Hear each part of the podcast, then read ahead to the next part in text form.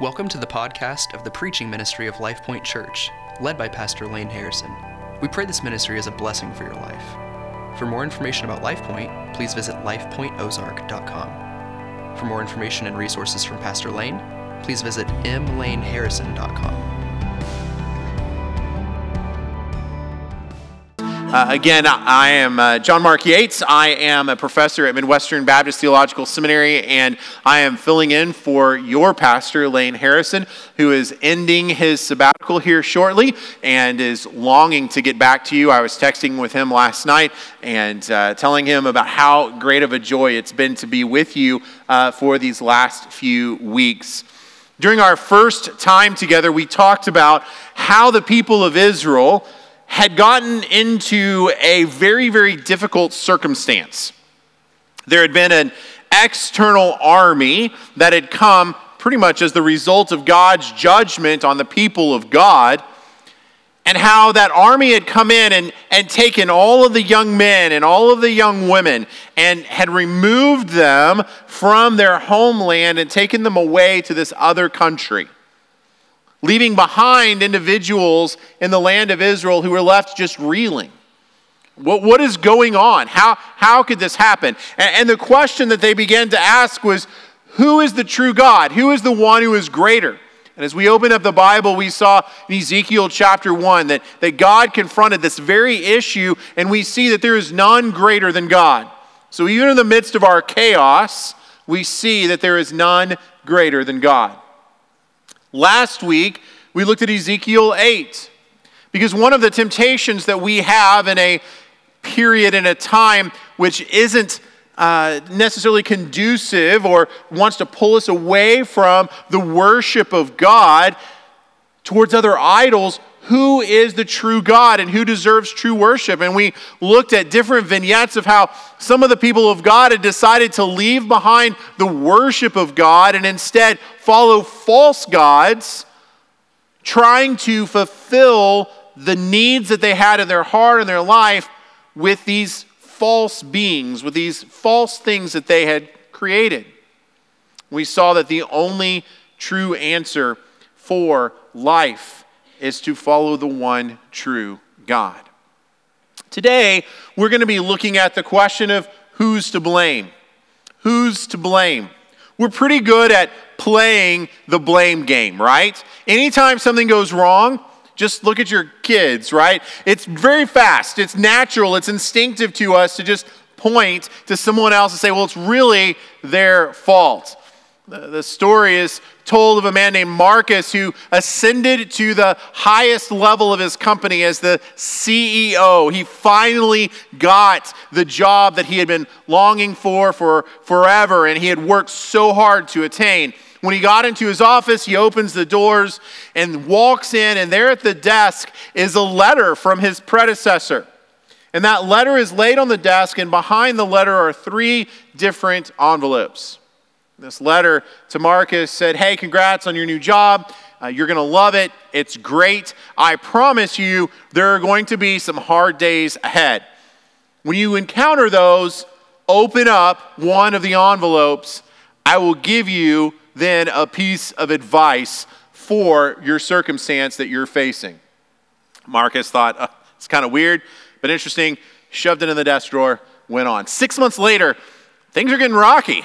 The stock's not doing what it's supposed to do. There's some questions about sales numbers. There's some issues that are going on. Marcus remembers those envelopes. So he grabs the envelopes out of the drawer. He finds number one, opens it up, and pulls out uh, a note card that's in there, has, has this, this phrase on it says, Blame your predecessor. Blame your predecessor. So Marcus calls a press conference and he does it up big, right? Hey, all these problems were my predecessor's fault. He set in motion all these things. Had we been following my way of doing things, none of this would have happened. We should have been done. Immediately, stock price starts to go back up. The whole thing rebounds and they begin a, a period of another 12 months of just really doing well. But then some things started to happen. Some quality started slipping on the product. There were some questions, again, about sales and some sales figures. And, and Marcus was feeling like he was on the ropes again with his board. So he goes back to these envelopes and, and he opens up number two and pulls out this card. And when he does, on it is just one word. It says restructure. We've all been part of those, right? So Marcus fires everyone else in the C suite. He, he cleans house. He gets rid of all the managers, kind of structures all of this and says, hey, new vision, new plan. We're moving forward in this direction. Let's go. And in fact, it saves the company and, and they're able to, to see restabilizing of their stock prices and, and all of these pieces. They start moving forward. They go for another 18 months. Marcus thinks he's got it, but then it is like his stock hits a nosedive. There's been some bad news that's coming out, all of these issues that he was being confronted with, and he didn't know what to do. And he remembered, oh, yeah, I've still got another one of those letters, and it's worked the last two times. So he went back to his desk drawer, pulled out the last remaining letter. He opens it up, pulls out the card, says, There's no one left to blame. Write three envelopes right? So the whole idea was you have nowhere else to go, but can't go anywhere else, right? This happens in our life where we can start blaming others and find ourselves pinched and in a quarter where we can't go anywhere else. When chaos hits, we want to find someone else to blame. The Israelites were no different.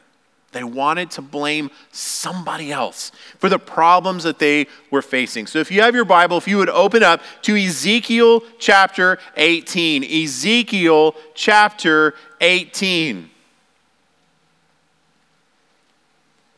Who's to blame? Who's to blame for the mess of the world? And it, look, guys, this is human nature. In our own day, anytime some sort of tragedy happens, we don't even have time to grieve the tragedy itself before TV pundits and politicians and others are playing the blame game. If we had only enacted these policies, if we had only voted for this person, if we had only done this kind of thing, it would have never happened. It would have never gone this particular way.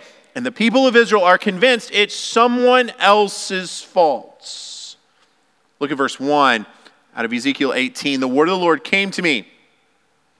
What do you mean by repeating this proverb concerning the land of Israel? And then here's the proverb, right, that people were telling each other The fathers have eaten sour grapes, and the children's teeth are set on edge. As I live, declares the Lord God, this proverb shall no more be used by you in Israel. Behold, all souls are mine. The soul of the Father, as well as the soul of the Son, is mine. The soul who sins shall die. Now, this is an odd proverb. The, this, this whole idea there in verse 2 the, the fathers have eaten sour grapes, and the children's teeth are set on edge. Right? Have you ever gone to like Sam's, Costco, gotten one of those big containers of grapes? And you just know these are going to be the best, right? They're supposed to be super sweet. They're supposed to be fantastic. They're, they're still crispy. And so you're just excited. You get them home, you wash one, and you pop it in your mouth, and it is one of those that like instantly dries your mouth out, right? You're just like, whoa, that was not what I was expecting. Now, the good thing about grapes is you get second, third, fourth chances. But ultimately, usually if it's one that way, there's a whole bunch of them. The proverb that the people of Israel were trying to pass on was like this. The indication was like if you had taken that tart grape that kind of dried your mouth out and, and put your teeth on edge, like you would pop that grape in your mouth and you experience nothing. But in the room next door, your kid is in there, and all of a sudden their mouth goes dry and their teeth are set on edge. And they're like, What just happened? How did this happen to me over here? Parents, kind of guilt free, no consequence. Kids take all of the blame. That's the, how this proverb worked. Now, it was a very common one. In fact, the prophet Jeremiah reflects this exact same proverb that he's confronting. We see this even in Jesus' ministry, where a blind man is brought to Jesus by the religious leaders, and they say, Whose fault is it that he was born blind? Was it his parents or some other external factor that that made him born blind. And Jesus says it's none of that. It's, it's, it's because of God's glory. And then Jesus heals the man of his blindness. This is a thing that we want to do where we want to somehow blame others for what's going on. God corrects this immediately. Verse 4 again Behold, all souls are mine. The soul of the Father, as well as the soul of the Son, is mine. The soul who sins will die. What God is saying is the key point. So, if you're taking notes, I think this is so important for us to get because this is a concept I want you to, to make sure that you understand. We all stand before God individually. We all stand before God individually. Now, this is a key concept in Scripture, it's all the way through Scripture. And in, I want us to understand that every single person is accountable to God for how you deal with your sin. How you deal with your sin.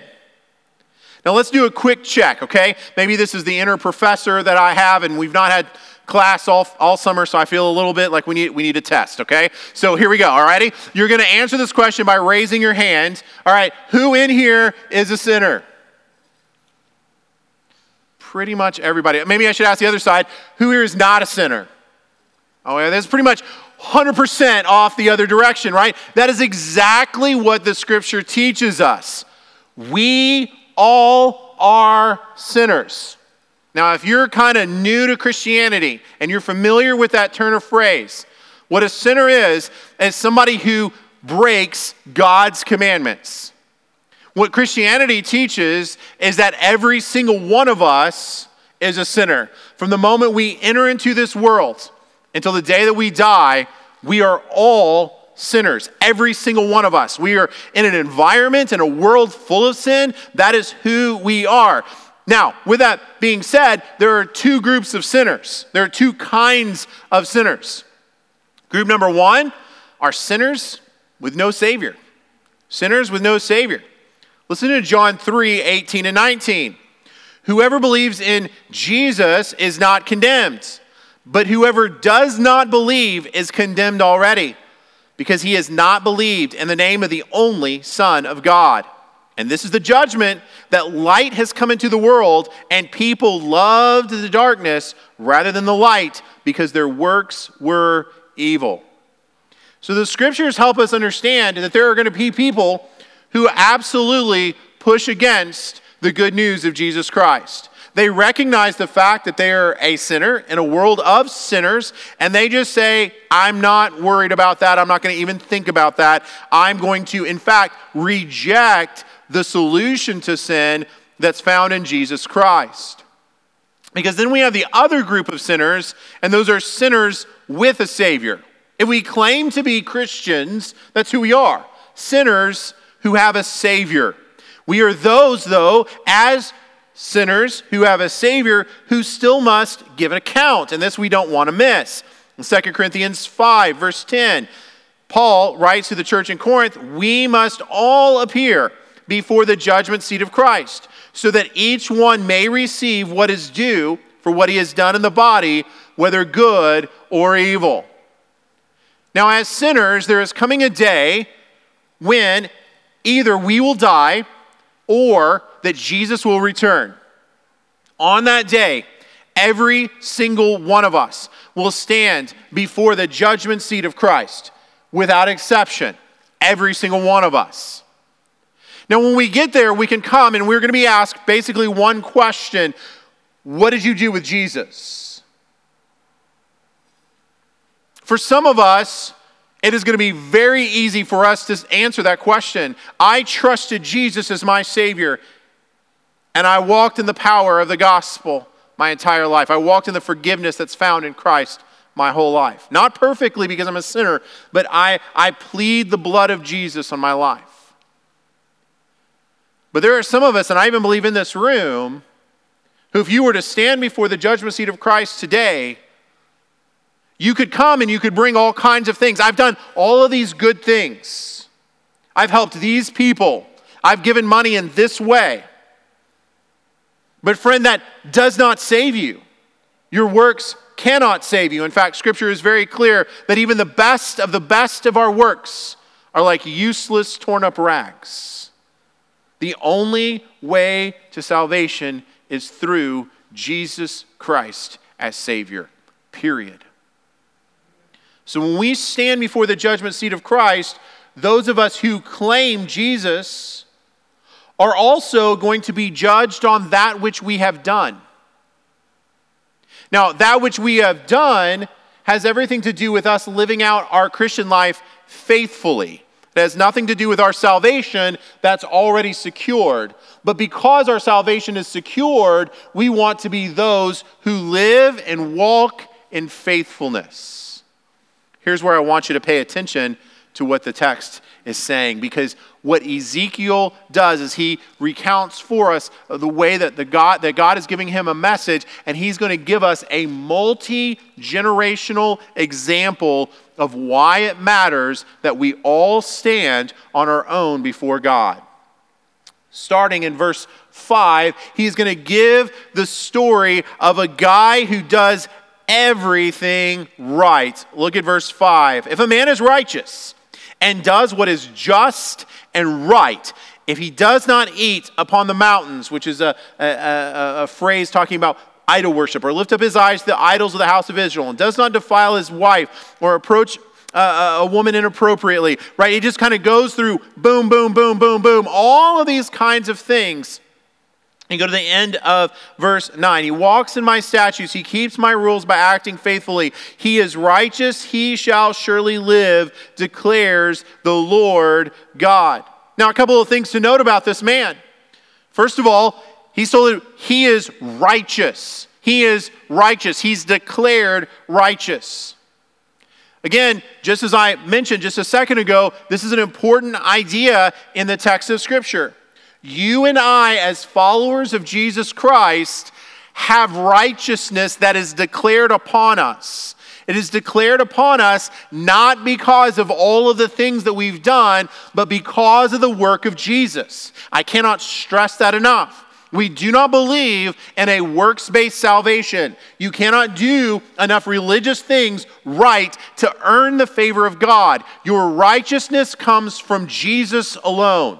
And here's a man who is, it's so fascinating to me in the text. A man is righteous. Boom. That's who he is. And consequently, what does he do? He does what is just and right. So a man is righteous, he does what is just and right. And then when we look at verse 9, he is surely going to live. And what is God referring to this? He is going to actually live a full life, both now and for eternity. This should be us. We are declared righteous by God, not because of ourselves, but because of the work of Jesus. Consequently, we do what is right because we are walking with God Himself and the power of the Holy Spirit. So here's generation one, and here's this man who is living righteously. Now, what's the expectation from this? That when he has kids, that his kids are also walking with God in an appropriate manner. But I want you to look at the text of Scripture. Again, this is God giving this illustration to the people of Israel through the prophet Ezekiel. Look at verse 10. If he fathers, this is, so now we have this righteous guy, he fathers a son who is violent, a shedder of blood who does any of these things, though he himself did none of these things, who even eats on the mountains, defiles his neighbor's wife, oppresses the poor and needy, commits robbery, pretty much anything bad that you can find or think that people shouldn't do, it's all right here in violation of God's word. This righteous man has a son who in turn is living an inappropriate life. the end of verse 13, he says, He has done all these abominations. He shall surely die his blood shall be upon himself. Now, this is important to note in verse 13. His blood shall be on himself. Why is this important to note? His sin is his own. This is another clear indication that our actions are our actions. So we are the ones responsible. Now, we may stop for a minute and go, okay, hang on a second. You're talking about our responsibility before God. We're inheritors of a world that's kind of broken too. What, what are you doing about all of that? What does Scripture teach about that? Well, Scripture is very clear as well that there are corporate realities due to our sin. And I think a great case in point might be King David, right? King David, this, this righteous king who lived and walked with God, but at one point in his life, he, he chose to do the wrong thing. He, he has an affair with Bathsheba. When he does this, and has this affair, there are all kinds of consequences that begin to happen in his family. Now, while King David repents, and we see that in Psalm 51, and while he uh, has his sin washed clean by God, that's also declared in Psalm 51, we see those things where that individual sin is dealt with. However, the consequences of that sin continue to roil his family over and again in multiple generations that sin had consequences in the community. Now, for his kids, did that change their own responsibility for responding to the teachings of God? No, and in fact, we see his son Solomon seeks to follow the Lord. We see others of his kids do, and some reject, right? So we, we see this. We all still stand before God, but we are inheritors of things that are part of our broader culture. We should not be surprised then when we think about things like the ramifications of decisions that were made, like in 1973 about abortion and how many souls of people have been lost that our culture needed and had to, to have to participate in our culture. We're, we're still experiencing the ramifications of the loss of life through that. And while that's been overturned in our own day and time this year, it still doesn't mean that we haven't experienced loss as a result of that culturally. Does that make sense?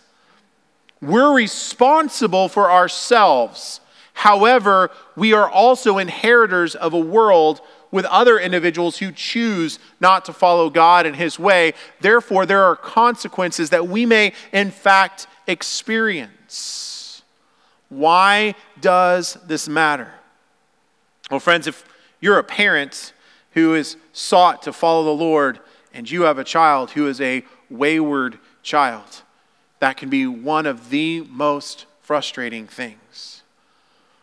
I wish, I wish that I could make decisions for my kids. I, I have four. I, I, have a 15 year old, 17 year old, an 18 year old, and a 19 year old, right? There are lots of times that I wish I could just make decisions for them and for their life. I can't. Now, when they were little, I could, right? When, I, when they were little, it's I'm making decisions for them. We're going to do this, we're going to do that, we're going to have this, and they just kind of have to go along for the ride. But as they become young adults, there's, there's no more of that, right? I, I have to kind of shepherd and, and help them guard their hearts and, and try to guide them. And really, the only weapon I have left in my arsenal is prayer. That's it. Now, a word of encouragement for some of you who've watched your children walk away and you're feeling that in a real way. Friends, we, we need to be those who consistently pray for our children always. Always. But, friends, your children still stand on their own two feet before the Lord. And some of you feel guilty and wonder, and you've racked yourself for years over whether or not this is my fault. And friend, if you have been faithful in telling your children about the goodness of God and the gospel and tried to model that in the best way possible, friends, your children stand on their own two feet, and you need to let that guilt go and deepen in your prayer life and trust in God to do his work. I know that's a hard thing to sometimes work with, but, but it is the truth here. They are very much on their own what's interesting in this text to me, and I, and I want us to see as well, is what happens next. So we got good dad, bad son. Look at verse 14. Now, suppose this man fathers a son. He's talking about the bad guy, fathering a son who sees all the sins his father has done. He sees and he does not do likewise. He does not eat on the mountains or lift up his eyes to the idols of the house of Israel, nor does he defile his neighbor's wife. And he goes on with all these other sins. And so, what happens in the text, and look in verse 17, he obeys my rules and walks in my statutes. He shall not die for his father's iniquity, he shall surely live. What God is saying is look, the expectation is now that the dad is bad, the son now is going to have this bad relationship with God because of the sins of his father. And God is saying, uh uh no, no. In fact, at any moment, we can break those bad chains that came from prior generations and turn in repentance and faith and trust the Lord and allow Him to shatter those chains and we can walk directly. Why? Because we each, as an individual, stand before God. That means that generationally, friends, watch this as a kid, I am not responsible for the sins of my father in relation to his salvation, nor for my children in relation to their salvation. I'm responsible to God alone for the reality and the needs surrounding my salvation. It's not multi generational, the sins that we have to atone for. We may experience the consequences, but friends, we need to understand that we each stand before God alone. So let's tease this out. I want us to see four things about the what this means for us. And the, and the first thing is we all stand before God, which is the main point of the text, and I've repeated it several times already. We all stand before God individually. Look at verse 20. The soul whose sins shall die. The soul who sins shall die. It's all about us individually. The Son shall not suffer for the iniquity of the Father, or the Father suffer for the iniquity of the Son. The righteousness of the righteous shall be upon himself, and the wickedness of the wicked shall be upon himself. This is it. This is, this is what we need to understand. We all stand before God. And so, for the believer, for you and me who've trusted Jesus as our Savior, we come to this entire situation of the problem of the world and the, and the nature of sin, and we continue to give to our families and, and our neighbors and our, and our co workers the reality that Jesus alone is our righteousness. Come to Jesus. Come in faith. Come in repentance and come to the Savior. We can only stand before God because of the righteousness of Jesus, not by our own works. It's all Jesus. And while we do stand and give an account at some time in the future for our actions and our disobedience from God, friends, even as believers, we do not lose our salvation. We just simply give an account. So be those who follow Jesus. But, dear friends, if you've never trusted Christ, the proclamation on your life is not one of living, it is one of death. It is not one of hope, it is one of eternal separation from the Almighty God and Creator who's provided a way for you. In fact, that's the next thing I want us to understand is that God loves you and has made a way for you to be freed from your sin. I want you to notice what the text says in verse 21. Again, this is God speaking through the prophet Ezekiel. If a wicked person turns away from all of his sin that he has committed and keeps all my statutes and does what is just and right, he shall surely live. He will not die.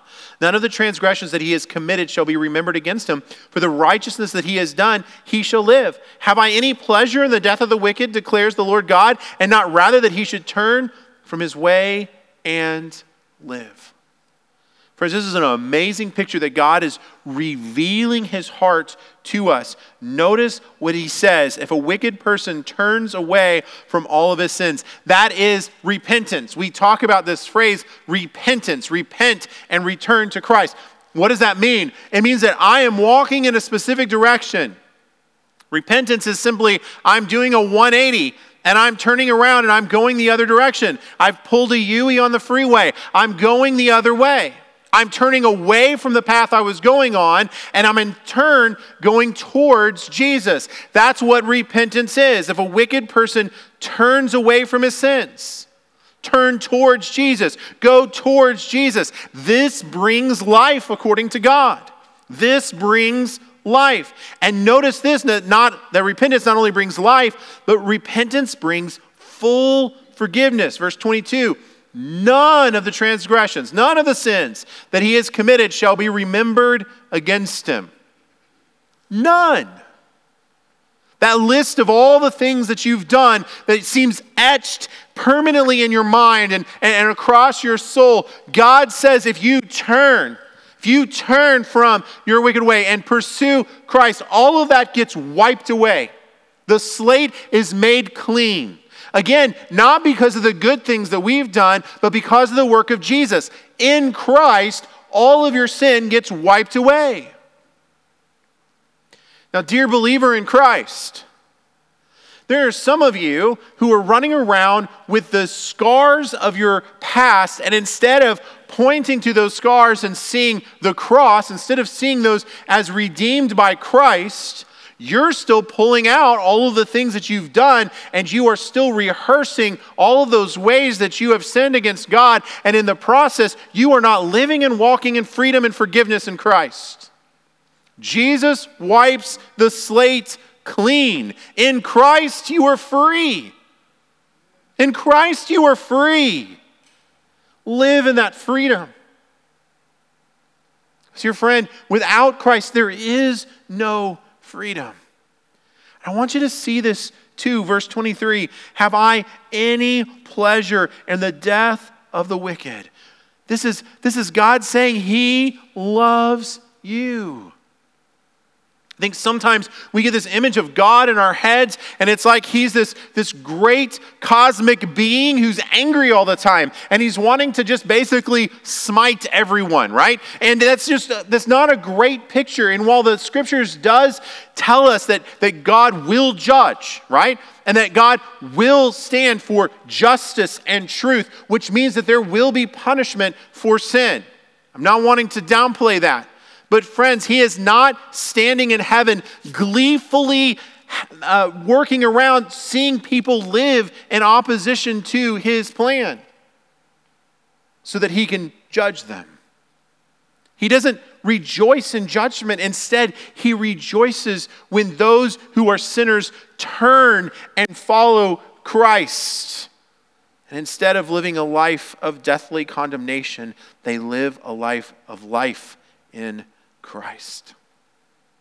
The text goes on, and we're given a caution for those of us who are religious, a caution for those of us who are religious. Look at verse 25. The way of the Lord is not just. The way of the Lord is not just. See, the, the people of Israel heard about this forgiveness from God. They were reminded about how deep and how wide the grace of God is. But instead of celebrating that, instead of celebrating chains being broken, instead of celebrating people coming in repentance and faith, they're like, well, that's not fair. How did they get their slate wiped clean? And we've had to go through all of this judgment over here? That's not fair. I don't think that's right. I don't think, I don't think we should be celebrating that. And God condemns them for this type of, of, of righteousness, this fake type of righteousness that's so self referential they lose sight of the goodness of God's grace. Jesus died for our sins. God has provided a way. And friends, as, as we look at this text, God is condemning those who are not ready to celebrate the goodness of Christ in every single person's life. I want you to think with me about what happened at Jesus' crucifixion.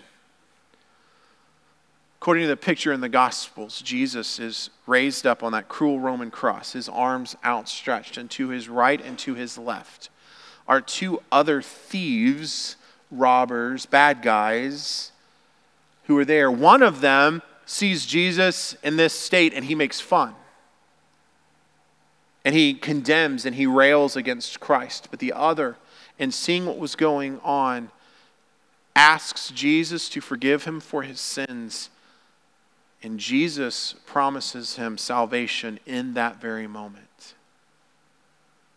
And when he dies, friend, according to the text in the Gospels, that thief on the cross entered heaven We'll see him someday as a believer. His sins were forgiven. We celebrate the freedom that's given to anyone in Jesus Christ, no matter when in life, what stage in life, where they are, or where they've been. We celebrate that Jesus saves. Let's not get all caught up in our own pious framing. We celebrate anyone who comes to Christ. In fact, the fourth thing that we see here for us today is that the good news is for everyone. Look at verse 30. Therefore, I'm going to judge you, O house of Israel. Everyone according to his ways, declares the Lord God. Repent and turn from your transgressions, lest iniquity be your ruin. Right?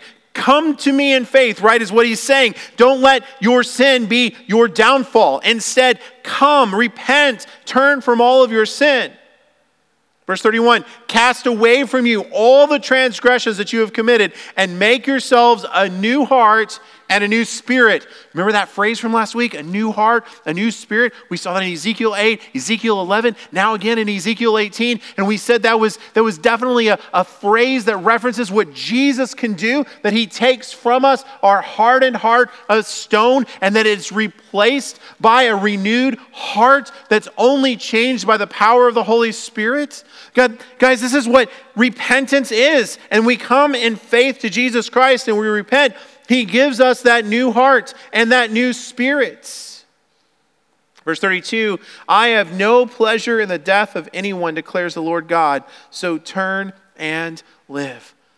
Friends, we are told in the Word of God that if we will believe in the name of the Lord Jesus Christ, we will be saved. That's in Acts 16 31. Friends, God is ready to redeem. And this morning may be your moment. Your moment where you turn in repentance and faith and trust Jesus as your Savior. Don't wait any longer. Dear brother and sister in Christ, if you've been traveling down your own path and you begin to trust in yourself instead of the things of God, that repentance is still valid for you. Repent and return. Repent and return. God is always ready to redeem and restore. We all know the verse, John 3:16, what we learned when we were kids. God so loved the world that he gave his one and only son, that whoever would believe in him should not perish and have everlasting life. God does not want anyone to perish, and he made a way in Jesus Christ. Today, today, today, would you repent return and come to Jesus.